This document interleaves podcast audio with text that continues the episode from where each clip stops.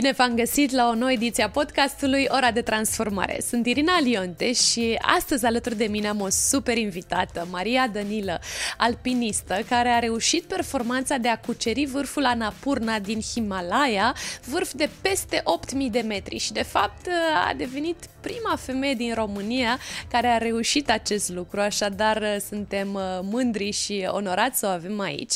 Mai mult decât atât, eu o cunosc pe Maria de ani de zile, întrucât se antrenează și frecventează cu regularitate antrenamentele de la Centrul Body Shape, centrul de transformare corporală pe care îl conduc încă din 2015. Uh, Așa că e o mare plăcere să am alături de mine pe Maria. Mulțumesc că ai acceptat invitația. Hello, hello! Mulțumesc pentru invitație! Mă bucur că ești aici. Tocmai te-ai întors recent din expediția în munții Himalaya și vreau să-mi spui așa la cald impresii, cum te simți, cum ești, cum a fost. Sigur, probabil încă mai ai nevoie de timp să ți se așeze cumva toate trăirile și toate experiențele, dar așa, care, care e prima senzație acum că te-ai întors acasă și reflectezi înapoi la experiența avută în munți? Sunt foarte fericită, foarte împlinită, îmi doream de foarte mult timp să, să ajung pe un vârf de 8000. Sunt și obosită, n-am apucat încă să, să-mi revin uh, complet. Cred că ești epuizată și fizic și mental, probabil. Uh, da, și, și mai ales uh, n-am avut foarte mult uh, timp de odihnă, plus că am dorit să reiau antrenamentele imediat. Mi era foarte dor de, de sală și de scaladă. Deja te-ai reapucat în forță. Am înțeles că ai făcut și un antrenament înainte să vii în podcast. Bineînțeles, da. Ești neobosită, Maria. am aterizat marți noaptea și miercuri dimineața eram la Body Shape. Primul lucru. Da. Wow. Cât a durat toată expediția ta în munții Himalaya? A durat peste șase săptămâni. În mod normal trebuia să dureze un pic mai puțin. Ar fi trebuit să mă întorc în 16 aprilie, chiar de Paște. Speram să fac prânzul de Paște cu, cu familia, dar totul s-a amânat foarte mult. A trebuit să așteptăm mult după o fereastră bună de, de vreme și am pierdut avionul din 16, așa că a trebuit să mă întorc marți noaptea. Wow, șase săptămâni să stai acolo în acele condiții. Câte, câte grade au fost acolo? Că ai, ai avut parte de o schimbare climatică destul de bruscă, nu-i așa? Uh, da, foarte bruscă, mai ales că, de exemplu, în Nepal, în Kathmandu, acolo e foarte cald. Sunt 20 și ceva de grade, dar apoi când începi să urci pe munte, în ziua vârfului, din ce văzusem în prognoză, temperaturile erau pe la minus 25, minus 26, dar real feel cu, cu un pic de vânt era pe la minus 31, minus 32. Buf, mi se face frică, că mă gândesc că e și la 0 grade, mi se pare, da. Uh, și cum te simți acum după ce ai îndeplinit un uh, vis uh, pentru mulți alpiniști uh, români până la urmă? Uh, multă lume poate visează sau își imaginează să ajungă în munții Himalaya, nu? E un target, e un obiectiv de îndeplinit pentru acești pasionați ai sportului și ai, uh, ai, sport, ai sportului montan în special. Cum, uh, cum te simți? Uh, entuziasmată și cu niște amintiri extraordinare, uh, dincolo de, de obiectiv în sine, care oricum uh, e foarte important și um, mai ales că nu, nu am reușit din, din, de la prima încercare, eu mai având două tentative la 8000 de metri în, în trecut. Pe Everest, nu-i așa? Odată pe Everest în 2021 și pe Nanga Parbat în Pakistan în 2022. Și iată că a treia a fost cu noroc. Așa am zis și eu, exact. asta a fost și, și uh, dorința mea, ca măcar a treia oară să, să fie cu noroc. Și, dincolo de, de obiectiv, am rămas și cu niște amintiri de neuitat. Uh, am văzut cel mai frumos răsărit din viața mea, nu am mai văzut așa ceva, cumva se vedea și un pic din curbura pământului când, când răsărea wow. soarele și se vede așa un pic în poză că soarele răsare cumva înclinat acolo și chiar uh, poza nu reflectă tot ce am trăit eu, adică zice că 20% din, din frumusețea pe care am văzut-o la fața locului. Incredibilă frumusețea și măreția naturii totodată. Exact. Cred și... că ai o altă perspectivă asupra vieții când ești acolo sus. Exact și am văzut și un alt omiar la Ghiri, se vede din, de pe Anahurna, sunt oarecum apropiați uh, cei doi omiari și chiar uh, superb. Și iată că ai avut două tentative cumva nereușite, nu, de a cuceri un uh, optmiar și uh, totuși de data aceasta ai reușit. Ce crezi că mm, ai făcut diferit acum și uh, ce a fost atunci de nu ai reușit să ajungi chiar sus pe vârf? Uh, poate am acumulat și ceva experiență și reușesc să gestionez un pic mai, uh, mai bine expedițiile, dar uh, dincolo de asta sunt și foarte mulți factori care nu depind de tine. De exemplu, la expediția pe Nanga Parbat, toată expediția a fost anulată, două tabere pe care le aveam au fost îngropate de avalanșe și am pierdut acolo echipament, sacul de dormit, costumul de puf. Practic atunci toată lumea a plecat acasă și toată expediția s-a încheiat. Nu era ceva ce aș fi putut eu face mai bine. Deci a venit avalanșa și v-a îngropat echipamentul, pur și simplu. Da, și ne-a distrus corzile fixe și tot ce se uh, constru- construise, ca să zicem așa, până atunci și condițiile erau oricum foarte, foarte dificile, ningea în fiecare zi și practic toată zăpada proaspătă evident că uh, declanșa astfel de avalanșe. Bine că voi ați scăpat măcar teferi și nevătămați, cum s-ar spune. Hai să revenim așa, puțin cronologic. Spune ce s-a întâmplat din momentul în care ai aterizat, ai ajuns la prima bază, nu așa? A durat, nu șase săptămâni întregul periplu. Sigur, ai foarte multe povești de pe munte să ne spui. Uh, cum, uh, cum s-au desfășurat așa evenimentele? Cum au fost uh, primele zile? Uh, după ce am aterizat, uh, cred că am rămas în Kathmandu ceva gen două, trei zile. Uh, mi-am făcut niște mici cumpărături pentru că eu nu mai aveam costum de puf, cum spuneam, îl pierdusem în expediția anterioară și mi-am cumpărat un costum de acolo, o marcă locală care s-a dovedit foarte bun pentru, mai ales pentru prețul corect, să zicem, pe care l-am plătit. A fost mult mai ieftin decât uh, ce puteam să-mi iau din... Uh, deci că o parte din echipament ai plecat pregătită încă de acasă și o parte ți le-ai uh, achiziționat chiar de acolo, pe plan local. Exact. În mare, costumul de puf a fost cel mai important dintre ce îmi lipsea și sacul de dormit îl cumpărasem deja din, din România. Um, ce alt echipament specific ai mai avut nevoie? Ce trebuie să nu-ți lipsească din bagaj într-o astfel de expediție? A, sunt foarte multe. Pe lângă haine, care sunt, sunt foarte importante, să ai mai multe leere, să ai uh, partea asta de, uh, de puf, sacul de dormit, evident, e, e foarte important. E important să ai și o frontală uh, cu baterii bune și care să reziste la, la frig, să nu ai probleme la temperaturile de acolo. Și mai ales multe baterii noaptea. de rezervă, îmi imaginez. Exact, și, și baterii de rezervă pe care e bine să le ții în interiorul costumului de puf ca să nu uh, se descarce foarte repede, să nu le ții la frig. Um, am folosit uh, și bețele de trekking, pe mine mă ajută mult la, la urcare. Am avut cu mine pioletul, dar mi l-au pierdut la uh, tabăra 3 și cumva asta n-a fost foarte, foarte bine că a, a fost și o bucată unde nu aveam coardă fixă și aș fi vrut să am uh, pioletul cu mine măcar uh, de siguranță să mă pot opri în cazul în care uh, se întâmplă să alunec. Din fericire n-a fost cazul. Evident, ai nevoie de colțari, că uh, fiind uh, pe ghețar trebuie să, să urci cu colțari. Uh, cască, în anumite locuri se mai întâmplă între tabăra de bază și tabăra 1 să, să cadă pietre și oricum mai ai mici pereți de gheață în tabel, între tabele superioare unde tot așa poate să cadă gheață. Deci... Spui cu atâta naturalețe, mie mi se pare așa un sport extrem din ceea ce descrii. Da, ok, și gheață și mai cad pietre și... da, gustări ceva la tine a fost nevoie să aduci? Uh, am adus pentru că uh, acolo vrei să ai și ceva din, uh, din mâncarea familiară. Foarte mult nu am putut să iau. Am luat câteva batane proteice, câteva geluri Eram sigură. batane proteice, ok. Da, mai ales că acolo nu prea ți se dă mâncare foarte proteică, uh, cam, nu știu, totul e bazat pe, pe carbohidrație, ei și mănâncă în stilul ăsta, dar e și foarte greu să, să-ți dea friptură pentru că e greu să păstrezi carnea atâta vreme și uh, primești destul de puțină carne pe acolo. Deci, practic, ce ai mâncat pe parcursul celor șase săptămâni și cam câte mese pe zi apucai să mănânci? Uh, trei mese aveam, uh, depinde. La tabăra de bază am mâncat uh, mai bine, adică mâncarea a fost bună, dar în taberele superioare mesele erau de genul dimineață fuși de porumb cu lapte praf, hmm. la prânz un fel de supă cremă, că am zis că dacă mai văd supe creme din aia la plic, ah. și ceva orez din ăla deshidratat pe care îl hidratau cu, cu apă topită din zăpadă și uh, eventual paste, cam asta. Dar toate din astea deshidratate care se hidratau sau se găteau cu uh, ajutorul apei topite din, din zăpadă. Imaginez că e foarte greu să duci alimente și chiar și apă la acea altitudine. Uh, da, păi apă nu, nu căram, adică căram doar pentru traseu în sine, uh, în rest uh, se topea totul din, din zăpada de acolo. Dar fiind într-o expediție organizată, în general se ocupau șerpașii să, să ne gătească, cum s-ar zice.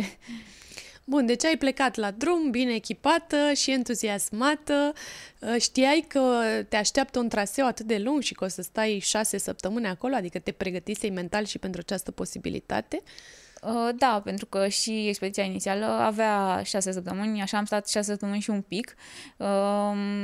Um, și cumva, oricum, mai fusesem în trecut uh, și când am fost la Everest am stat două luni. Într-adevăr, ți se face foarte dor. Cel puțin după o lună începe să-ți fie, să-ți fie dor de, nu știu, de rutina ta de prieteni, de, de toată lumea, mai ales că eu eram acolo într-un grup uh, de oameni pe care i-am cunoscut la fața locului, în general.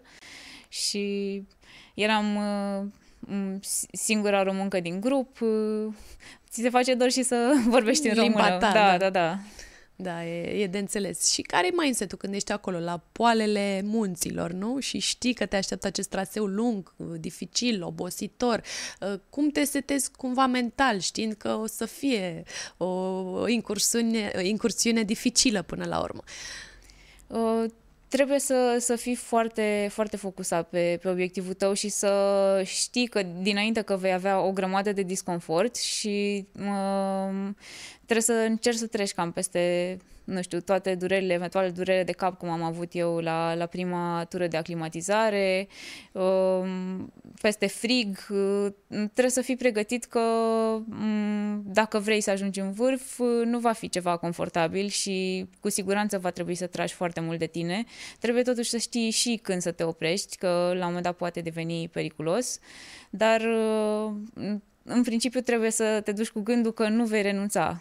Adică Asta cumva am învățat și din, din expedițiile anterioare și trebuie să chiar să-ți dorești cu adevărat. Dacă e pasiunea ta, uh, probabil poți să ajungi altfel. Dacă, nu știu, dacă nu te-ai dus acolo pentru că îți dorești din toată inima, e destul de greu să, să urci până în vârf.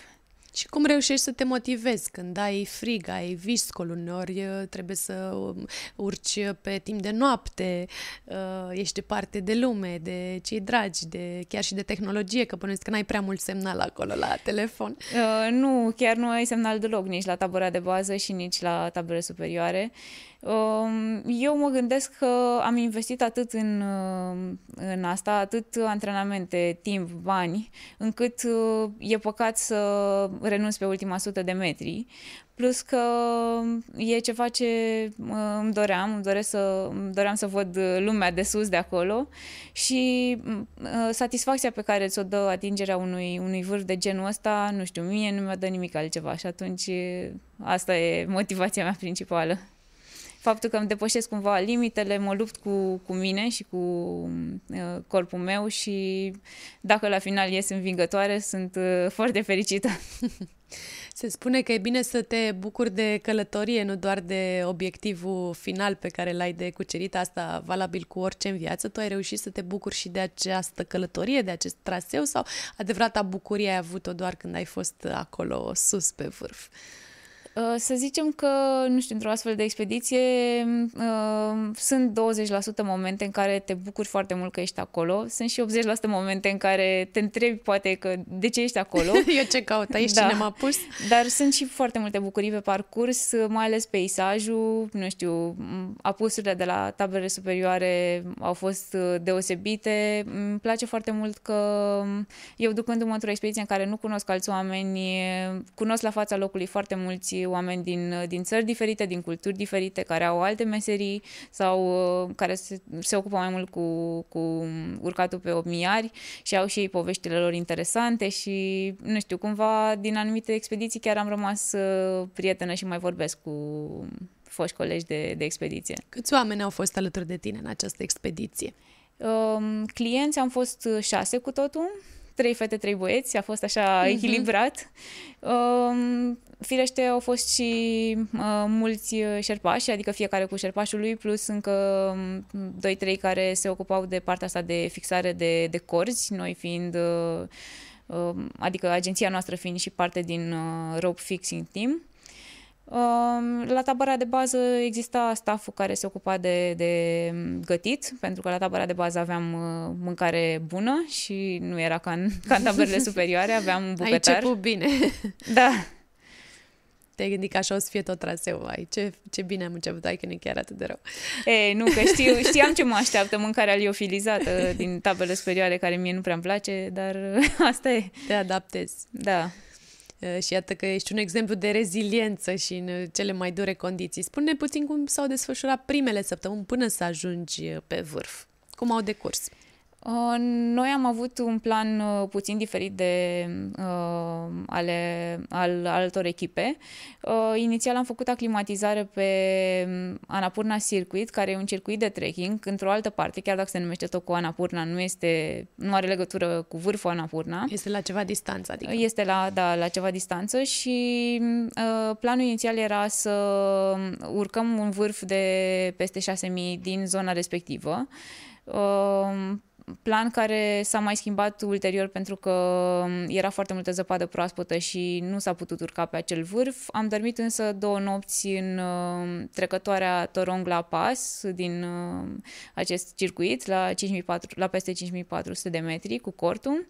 Într-una din nopți ne-a prins și uh, o furtună destul, un viscol din ăsta, o furtună cu fulgere, cu tunete și cu zăpadă. Wow, te-ai speriat?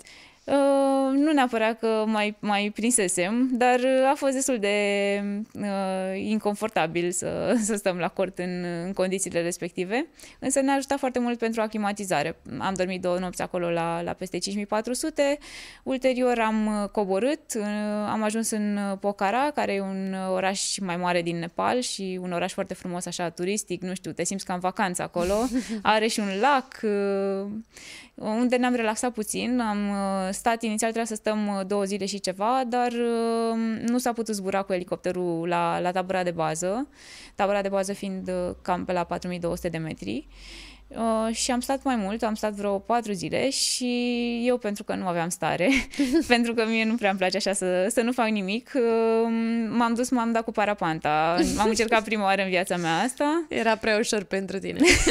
După aceea am fost și la sala de escaladă de acolo, care era destul de micuță și m-am prietenit puțin cu, cu oamenii pe acolo și într-una din zile am reușit să mă duc să mă cațăr și la stâncă undeva în zonă. Ți-ai făcut de cap, da. de alte cuvinte. M-am, m-am distrat în zilele astea dacă tot stăteam degeaba, pentru că sincer sincer, mie nu, nu-mi place așteptarea asta. Mie, e foarte greu pentru mine asta cu uh, partea asta de așteptare din expediții, pentru mine e foarte dificilă. Și poate aveai nevoie de acea doză de adrenalină, nu? Da, chiar îmi lipsea. A fost, uh, a fost nebunie cu parapanta că um, eu credeam că ziua respectivă nu voi zbura cu elicopterul la Basecamp, îi întrebasem. Uh, acolo oricum uh, nu prea există noțiunea asta de planificare, adică ar trebui și ei să, să înceapă să, să implementeze o chestie de genul ăsta, pentru că eu i-am întrebat, au zis, nu, sigur nu zburăm azi. Am ajuns la locul unde trebuia să zbor cu parapanta, mașina care ne lăsase plecase și m-a sunat uh, de la agenție, de la, m-au sunat nepalezii și mi-au zis, a, păi într-o oră și ceva trebuie să fii în aeroport că zburăm la Basecamp azi. Eu neavând cu ce să mă mai întorc cu altceva decât cu parapanta, dacă era să... și am zis, ce cu parapanta, hai să ne grăbim, să ajungem ajungem. Eram puțin stresată, că zic, eu n-am venit aici să mă dau cu parapantă, am venit să urc Anapurna. Da.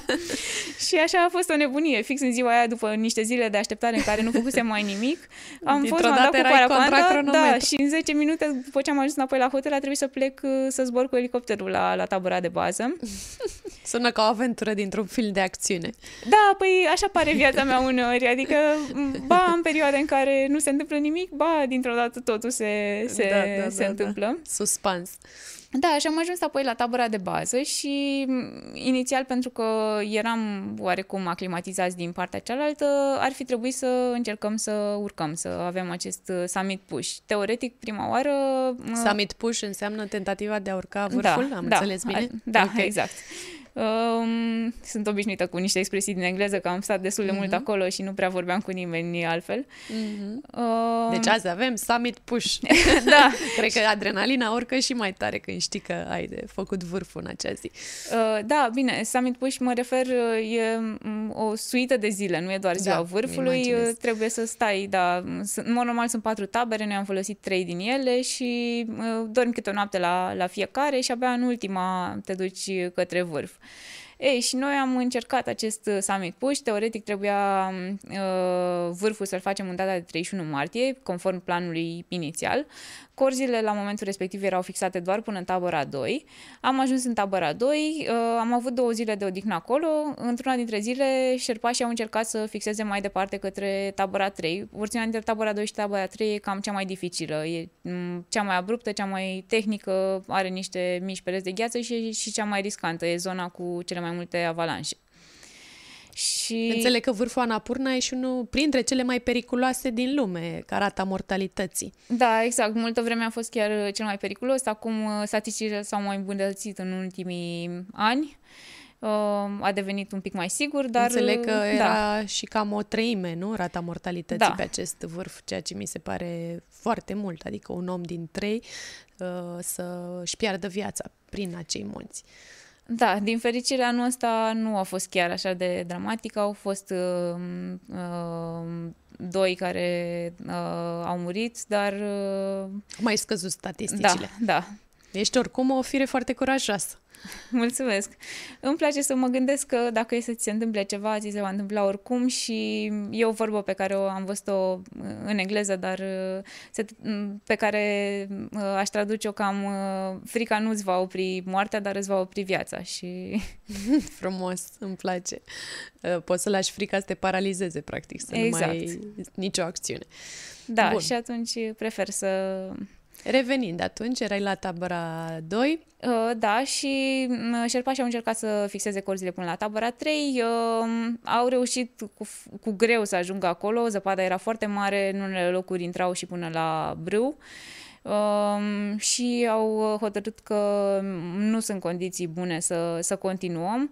Um, începea și uh, prognoza să nu mai fie așa bună pentru zilele următoare, să fie vânt destul de puternic și nu se poate urca atunci când uh, vântul, să zicem, este cam peste 50, nu prea e recomandat să urci pe vârf. Aveau acces la tehnologie să vadă vreme? Uh, aveau telefon prin sateliți, da, uh-huh. și puteau să, să uh-huh. comunice și am hotărât, adică ei au hotărât că uh, vom coborâ și vom aștepta o altă fereastră de vreme bună. Și iarăși ne-am mai reîntors câteva zile în, uh, în Pokhara, în orașul respectiv din, uh, din Nepal și uh, eu speram că o să dureze puțin uh, și vom reuși să, să mergem cât mai curând uh, către vârf. Însă a durat aproape două săptămâni. Wow! Și mm, eu m-am întors uh, făcând un trekking la tabăra de bază, ceilalți s-au întors cu elicopterul, eu deja nu mai aveam stare și oricum ar fi trebuit să plătesc și ceva în plus dacă vreau uh, să zbor cu elicopterul. Cât ești de activă. da, și chiar m-am bucurat de, de trecul respectiv, nu era nimeni pe trec, doar Ai noi și șerpașii. Nu. nu, nu, nu. Și șerpașii coborâseră la odihnă undeva într-o localitate din, din zonă și am profitat de asta, că altfel singură nu m-ar fi lăsat să merg pe acolo, mai ales că Absolut Absolut. Da, nici nu era neapărat foarte marcat și oricum uh, era prima oară pentru mine într-o țară străină. Um, prima oară pe trecul ăsta mă refer. Și am urcat cu ei, a fost foarte frumos, nu mai era nimeni pe, pe trecul respectiv. Um, la Anapurna sunt două basecamp-uri, e cel din nord de unde se urcă în general pe, urcă pe vârf oamenii și e cel din sud unde e mai mult circuit de trekking și uh, au fost destul de puține ascensiuni în, în ultima perioadă. E, și noi eram la cel din nord unde nu erau trecării, deci practic de aia nu prea era mai nimeni pe, pe potecă. Și am ajuns înapoi la, la Basecamp și de data asta chiar a fost uh, summit push adevărat, adică chiar uh, a fost uh, etapa de, de vârf. Deci după două săptămâni de incertitudine și așteptare. Exact. Și am urcat, prima noapte am stat o noapte la, la tabăra 1, apoi o noapte la tabăra 2, am ajuns și, și în tabăra 3. În tabăra 3 am stat două nopți. Um, și după prima, în prima zi era vorba că vom urca atunci, doar că nu erau corzile fixate uh, și cumva au amânat. Eu eram de, deja destul de îngrijorată că oricum erau niște, niște probleme și între companiile de acolo, trebuiau să colaboreze mai mulți pentru a fixa aceste corzi și nu se înțelegeau chiar uh, extraordinar și eram destul de stresată că nu vor uh, fixa corzile și nu o să am cum să urc. Și cum e planul de acasă, nu se potrivește întotdeauna cu ce se întâmplă, realitatea de la fața locului. Exact, da. Însă, din fericire, noi am luat legătura cu, cu Mingma, cu organizatorul expediției și în ziua următoare, după uh,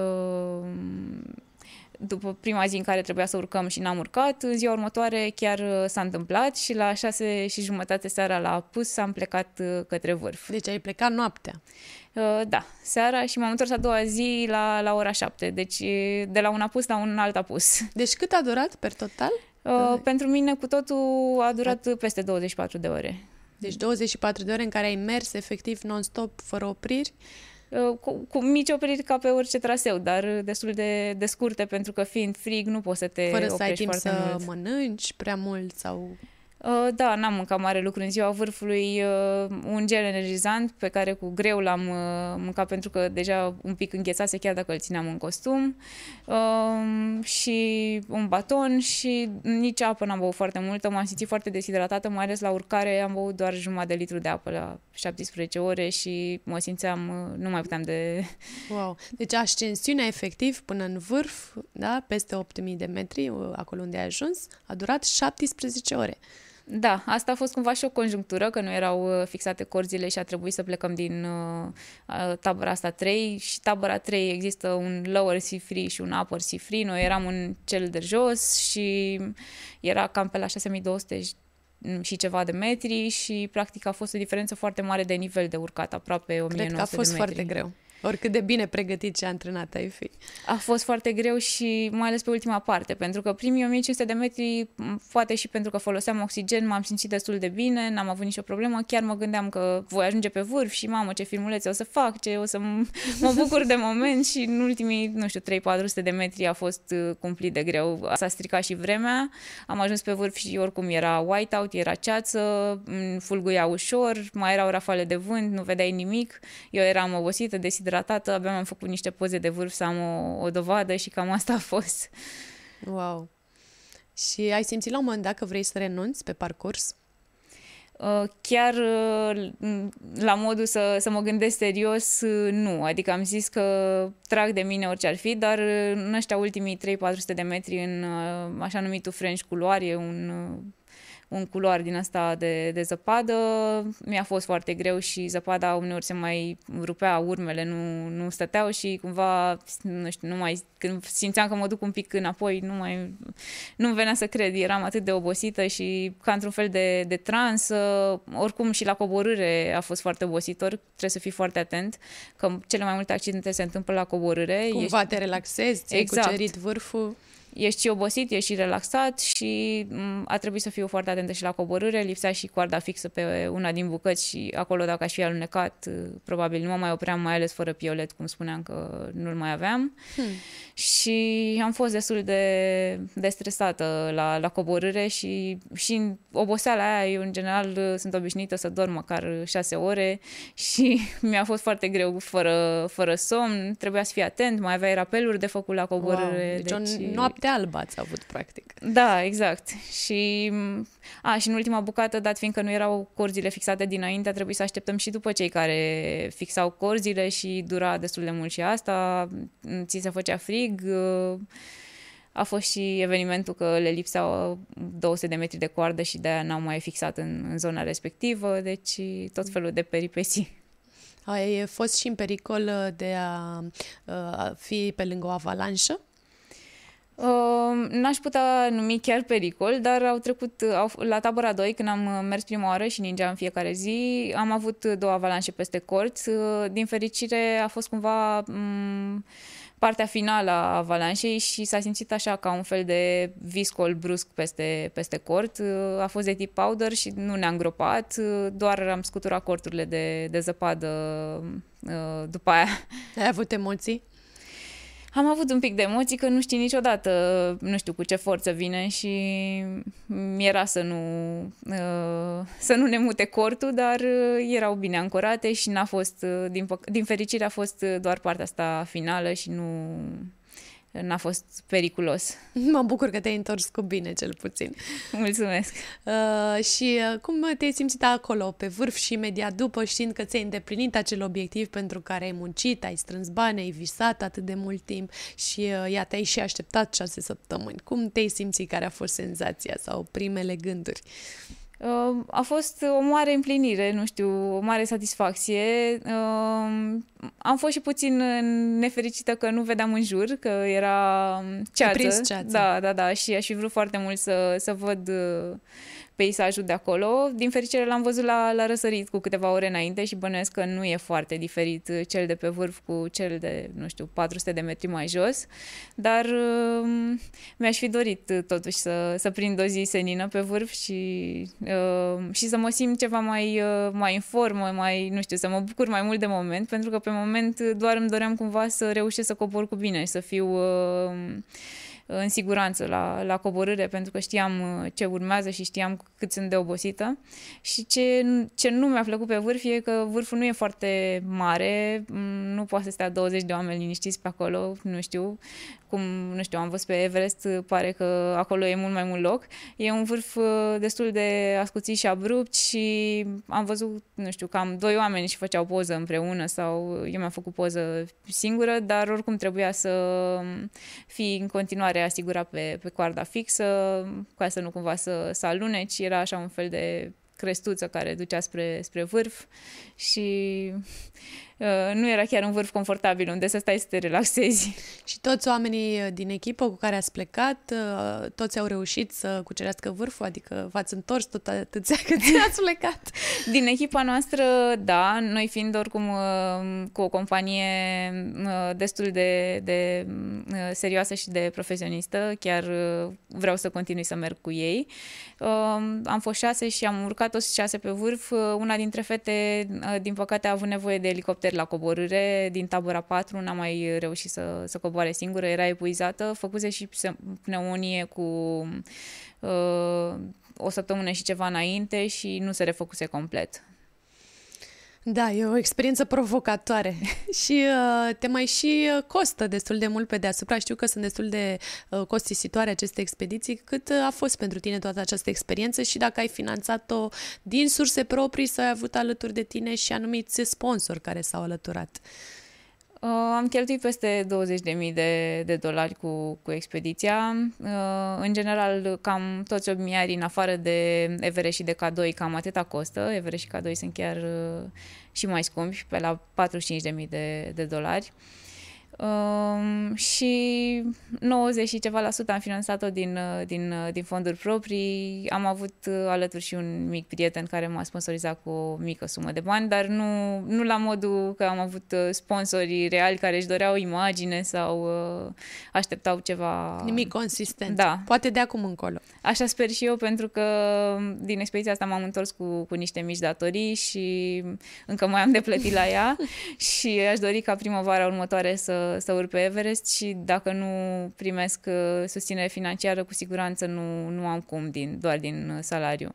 Și cât timp ți-a luat ție singură să strângi această sumă, da? Peste 20.000 de euro? De cât timp ai început să economisești? Uh, pentru asta am strâns cam un an, un an și ceva. Uh, am strâns foarte mult pentru uh, primul, prima mea încercare pe Everest. Acolo începusem să strâng încă din 2010 de când m-am angajat.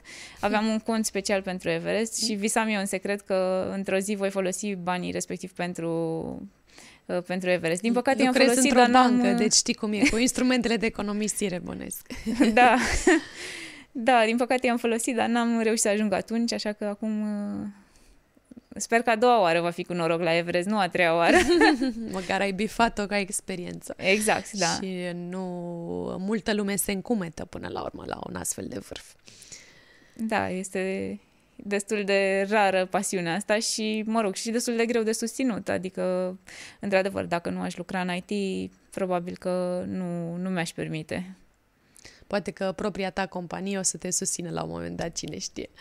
Uh, oricum e o mândrie și uh, spune puțin cum te-ai pregătit fizic și uh, mental inclusiv pentru această expediție. Ai făcut ceva în mod deosebit, ceva în mod specific sau pur și simplu uh, aceeași rutină din, din totdeauna? Uh, n-am făcut ceva special, dar asta pentru că eu uh, mă antrenez oricum, după cum știi, adică vin... Vin la body shape, vin la body de câte shape. ori pe săptămână ai ajuns să vii? În fiecare zi vin, uh, duminica e închis, așa că... De luni până sâmbătă. Da, sâmbătă poate uneori lipsesc pentru că sunt plecată din București. Când ești plecată pe munte. Da, exact. Deci 5 ori minim pe săptămână. Exact. Plus, oricum, antrenamentele mele obișnuite de la sala de escaladă, mai merg și pe acolo și mai ales în weekend încerc să fiu pe munte mereu. Munții din România. Munții din România, da. Și, sau dacă nu, pe niște pereți, în România sau în Bulgaria, că asta se poate face în weekend. Care a fost cel mai înalt perete pe care l-ai escaladat? Până acum? Uh, am, fă, am uh, urcat un perete de 400 de metri în România, de altfel e cel mai mare perete de la noi și am fost acolo în Bucegi, îmi place foarte mult, în peretele Voi Albe, e peretele meu favorit din, din țară, locul meu favorit din țară, aș zice. Și din străinătate unde tinzi așa să ajungi și să escaladezi? Uh, vreau într-o zi să ajung în Yosemite, că acolo sunt... Uh, în America. Da, în America, da. Uh, dar, momentan, vara asta sper să urc niște pereți de 800 de metri prin Austria sau Croația. Deci dublu, să-ți depășești da. propriul record. Exact, vreau, vreau niște pereți mai mari decât ce am făcut până acum și deja am vorbit cu uh, un prieten alpinist cu Teo cu care merg în general și uh, sper să, să mergem pe acolo la vară. Da, ai și multă forță și te văd mereu în sala de antrenament, ești foarte determinată și foarte motivată, așa că nu-i de mirare că o să reușești tot ceea ce îți propui. Mulțumesc. Da, atunci când faci cu pasiune, parcă nici nu simți că, că te antrenezi, e, nu știu, face parte din ceea ce îți dorești, din uh, relaxarea ta zilnică, cum ar fi. Uh, și de asta consider că nu m-am antrenat special pentru expediția asta, dar uh, încerc să fac uh, și ceva cardio, că fac și la body shape și să fac și Stairmaster la uh, o sală obișnuită de fitness uh, ca să simulez uh, partea asta de urca pe munte atunci când nu reușesc să ajung la munte. Ca sau urcatul e... scărilor. Exact, da. Uh, și ce mi se pare cu adevărat uh, impresionant în cazul tău, că n-ai fost întotdeauna în forma fizică pe care o ai astăzi, atât de definită și tonifiată și puternică și chiar țin minte când ai venit uh, la noi, pe și pe ușa centrului, nu aveai câteva kilograme în plus.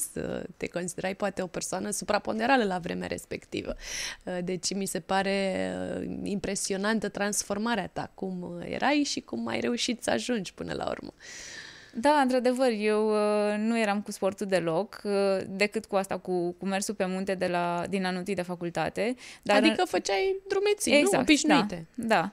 Și după aceea am început să mă pasionez de partea asta de cățărat și acolo kilogramele în plus uh, se simțeau și le tot acumulam, mă tot îngrășam eu mai urcasem pe, pe munți înalți și când aveam kilograme în plus, fusesem pe Elbrus, pe Mont Blanc, pe Kilimanjaro, chiar pe Kilimanjaro urcasem cu câteva luni înainte să ajung la body shape.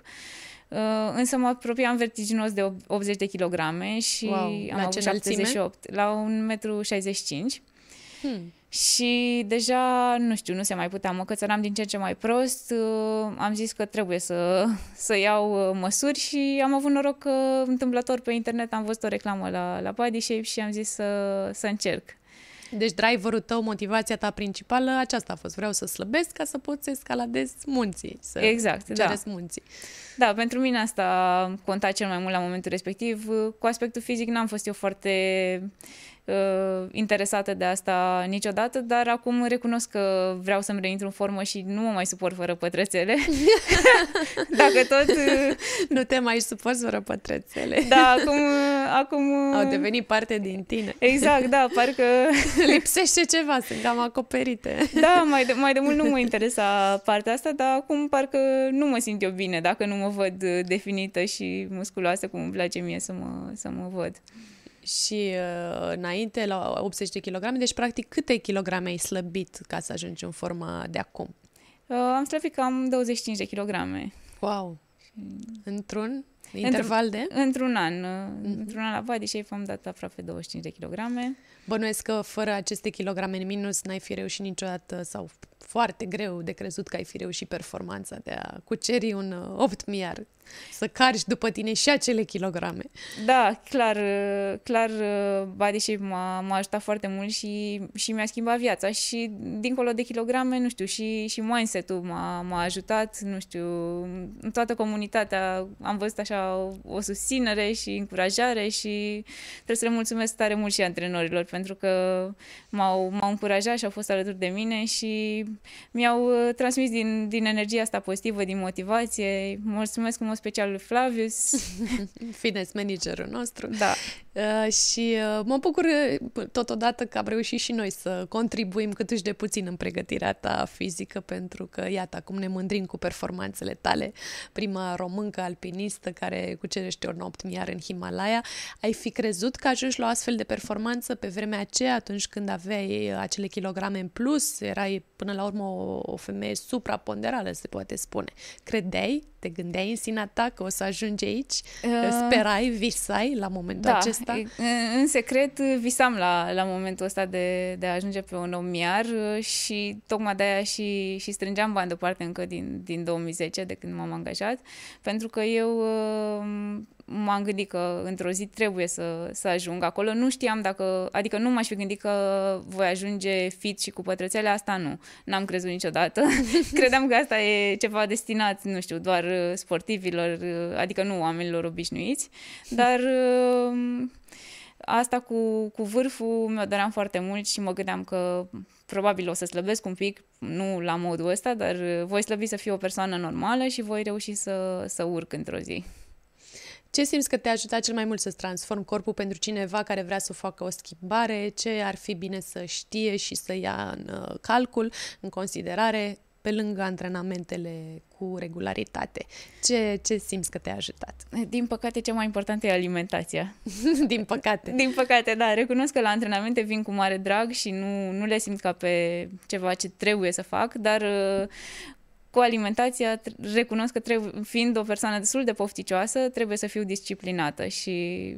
Poate fi o provocare. Da, da, pentru mine e, e o provocare. E bine că există foarte multe alternative și le-am descoperit pentru că eu sunt uh, Uh, pofticioasă la dulciuri și e bine că există batoanele proteice care pot înlocui foarte bine, există deserturile proteice, pudrele proteice și toate astea pe mine m-au ajutat foarte mult pentru că uh, au înlocuit uh, gustul dulce cu ceva sănătos și... Ți-ai păcălit da. papilele gustative. Exact. Deci ai reușit să depășești și pofta de dulce și cum reușești să te disciplinezi atunci când ai o poftă de ceva bun? Cum reușești să o depășești? Uh, mă gândesc la o alternativă, reușesc să, să, să-mi găsesc o alternativă și mie îmi plac din fericire și, și alternativele astea proteice. Am văzut că sunt persoane care nu, nu agrează îndulcitorii sau... Dar uh, mai ales că sunt dulcite cu stevie, îndulcitor natural.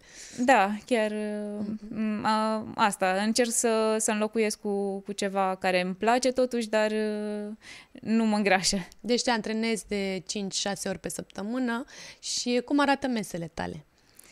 În general, dimineața dacă merg la antrenament, după aia mănânc un poriș proteic, îmi fac niște pudră proteică cu uh, fulgi de ovăz. Și, și cu lapte sau apă? Uh, cu apă și eventual cu niște fructe de pădure, niște afine, niște zmeură. Și... Ai uh, porția de carbohidrați, exact, practic, asta dacă, dacă am făcut antrenament. Dacă nu fac antrenament sau uh, în alte zile înlocuiesc cu o omletă cu, cu legume, cam, cam asta e dimineața. Iar la prânz și seara arată destul de similar. Mie îmi place destul de mult pieptul de curcan sau dacă nu găsesc piept de curcan, piept de pâi cu ceva garnitură de, de legume, conopidă, brocoli, morcovi, um, salată, deci multe fibre. Da, da, foarte, uh, legume cu, cu friptură în general.